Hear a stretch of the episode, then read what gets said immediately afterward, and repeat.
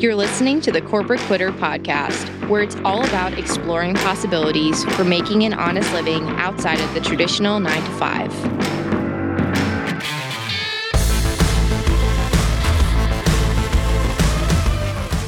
Hey guys, and welcome to today's Mini Monday. I specifically want to talk on the idea of risk because so many people reach out to me and they're like, I would love to leave my job, but X, Y, and Z might happen. Or I have a family to feed, or I don't know what I'm doing, or the list kind of rattles on, right? There's always the risk in any decision you make, but more so when you leave behind what's quote unquote labeled as secure and right, right, just by the system. Obviously, it's a problem. It's terrifying, right? To kind of put your life on the line, if you will.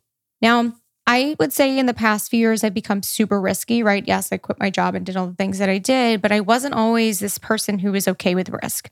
I used to be a control freak. I used to be someone who was really crippled by anxiety. I didn't really speak to anyone, mostly through college, which is supposed to be your most social years. I was highly like engulfed by my studies and I was working multiple jobs, and it was just a very stressful time for me. So I kind of went inward, right? I was a hermit. I didn't take risk. I did everything calculated, planned methodically, like would never stray from the path at all. And right, I always wanted to be perceived as the good girl, right? I never wanted to be the rebel. It's funny because it's the complete opposite of who I am now, but that was a reality for most of my life. I wanted to play by the rules. And that's most of us, right? Because again, we've been conditioned by society that if you do things outside of the box, right? You stray away from the path, or in this case, if we're thinking about biologically our history, if you do anything that could potentially have you exiled from the group, you could potentially die, right?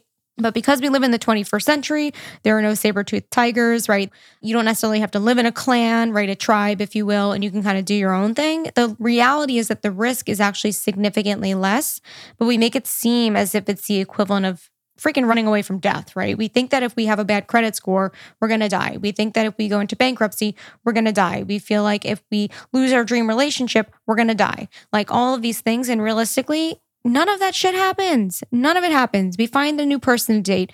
We get over the financial struggles and we rebuild. Like there are so many things that a lot of us perceive in our minds as truth when they're just made up imaginative things. Or again, we're not actually running away from death, which is the worst outcome. We're just running away from the problems we perceived in our heads as being this thing that's like the end of the world. Now, speaking on going from someone who's got the control freak, right? Kind of where I was, control freak, risk averse type of person, and now becoming this person who, like, I live for risk. Like, if it's not risky, I probably am not doing it. I like find the thrill and adrenaline rush in risk. And I also know that when you take risk, you also reap reward. So, for those of you who are trying to become more risky, how in the fuck do I do that, right? How do you actually start peeling off the band aid, if you will, so you can kind of run loose? So, it sounds really simple, but you really want to take this in baby steps. For those of you who are a little more fuck it mode, kind of like I was, you can do more extreme things. But for those of you who kind of want to take things slowly, one of the easiest ways to kind of change up your perception on risk is to change your habits or routines in very small incremental ways, right? Because risk is really just, it translates to being uncomfortable, right? When something is risky, it's just different, it's new, it's like an FFT moment as Brene Brown's, right? First fucking time, Bambi legs, like we, we feel really wobbly, we're not really sure how to navigate this. So naturally, it's gonna feel like that internal signal of like death, right? So, when you want to be more risky and be okay with it, you need to start gauging that internal compass to be okay with doing things that are uncomfortable. What I first started doing, which sounds really silly, but I was living in Manhattan at the time, I actually started to change up my commute home. So I would go to my job, right? Take the same exact train, walk the same exact blocks. I'd probably eat the same, like, carousel of different lunches between the Caesar salad, then maybe the pizza, then this, the, right? It was all very similar and cyclical, everything that I did. In order to approach the idea of uncomfortability or taking risk was just to divert my path just a little bit. So I would take a different subway home. I would walk different blocks. I would walk through different neighborhoods. I would try different foods and things like that, which sounds so silly. And honestly, I thought it was ridiculous. But once I started doing it, I was like, oh, number one, I survived. Number two, I got home okay. And number three, that's when things started to get real fucking interesting. So, right, if you change up the way you go home, you're not an autopilot, right? When you're an autopilot, you tend to fall into the same habits and routines, but you also end up checking out, right? And the point is to enjoy the world. The point is to enjoy your day to day and also be around different opportunities and experiences, right? To then embrace that risk or embrace something that's uncomfortable or new, or even in some cases, yes, uncomfortable, but really fucking cool. So there were times where I would take a different pathway home. And not only did I stumble into people that I had known, I stumbled onto like experiences or parades or like cool things that were happening in the city, right? Drummers or like this, you know, uh, band playing or just something theatrical happening. Cause of course it's New York City and shit like that happens all the time. But again, changing up your environment, getting yourself out of autopilot is the easiest way to start. So if you're driving right now or you're you're commuting somewhere, see where else you can take yourself. And I will even try to encourage you to do things without a set goal in mind.